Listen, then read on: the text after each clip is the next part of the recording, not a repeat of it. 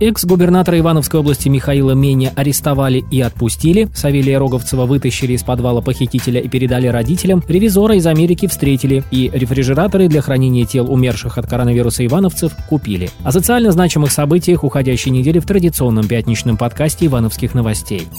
Громким событием недели стал арест бывшего ивановского губернатора, аудитора счетной палаты Михаила Меня. Его обвиняют в растрате 700 миллионов рублей. Следственный комитет предъявил ему обвинение по статье «Присвоение или растрата». В 2011 году Мень совместно с бенефициарами группы компаний «Прода» организовал преступную группу для хищения бюджетных средств, выделенных в качестве кредита из Министерства финансов РФ для поддержки Ивановской области. По его указанию был принят ряд региональных нормативно-правовых актов, на основании которых в адрес ОАО «Ивановский бройлер» под видом займов были перечислены 700 миллионов рублей. На следующий день средства были похищены преступной группой. Мени задержали 18 ноября. Ночь он провел в изоляторе временного содержания, суд определился с мерой пресечения для крупного должностного чиновника. Это запрет определенных действий. Срок – два ближайших месяца. Ему запрещено покидать место фактического проживания за исключением двухчасовых прогулок, общаться с определенным кругом лиц, отправлять и получать почту и заходить в интернет.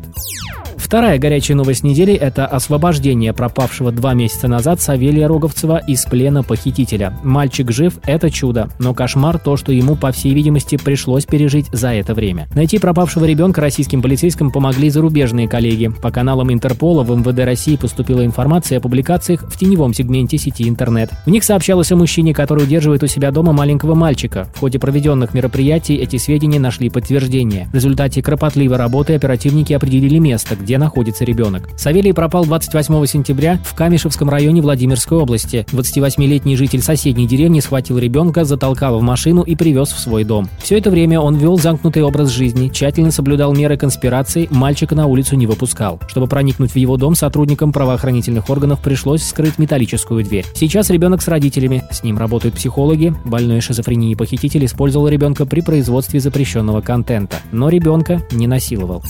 Шокировал и местный люд и зарубежных коллег на этой неделе начальник Ивановского депздрава Артур Фокин. О нехватке холодильников для хранения тел умерших он заявил на брифинге 16 ноября. На следующий день чиновник объяснился, проводить вскрытие сейчас обязаны в 100% случаев. Иногда родные не сразу забирают тело умершего от коронавируса из-за опасения заразиться. Иногда они сами находятся на карантине, а ивановские морги спроектированы под решение определенных задач. Обычно в больницах нет такой высокой летальности, как сейчас. Отсюда и нехватка морозильных камер. Ситуация с нехваткой мест в ивановских моргах вызвала международный скандал. Чтобы осветить проблему региона по ситуации с COVID-19, в Иваново приезжает журналист The Moscow Times Феликс Лайт. О результатах его визита мы сообщим позже.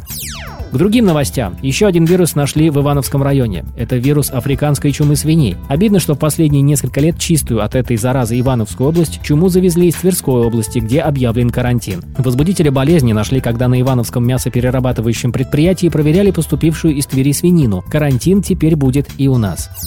Руководство города Иваново оказалось не готово к прогнозируемому ледяному дождю. Дороги в областном центре и на трассе превратились в сплошной каток. Из-за необработанной дороги на трассе произошло несколько смертельных ДТП. Уголовных дел по этому поводу еще не возбудили.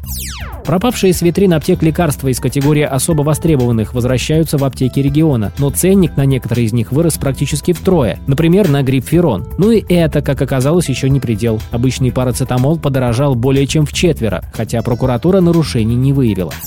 На этом пока все. Берегите себя и своих близких и читайте Ивановские новости. Ивановские новости – это наши, это ваши новости. Оставайтесь с нами.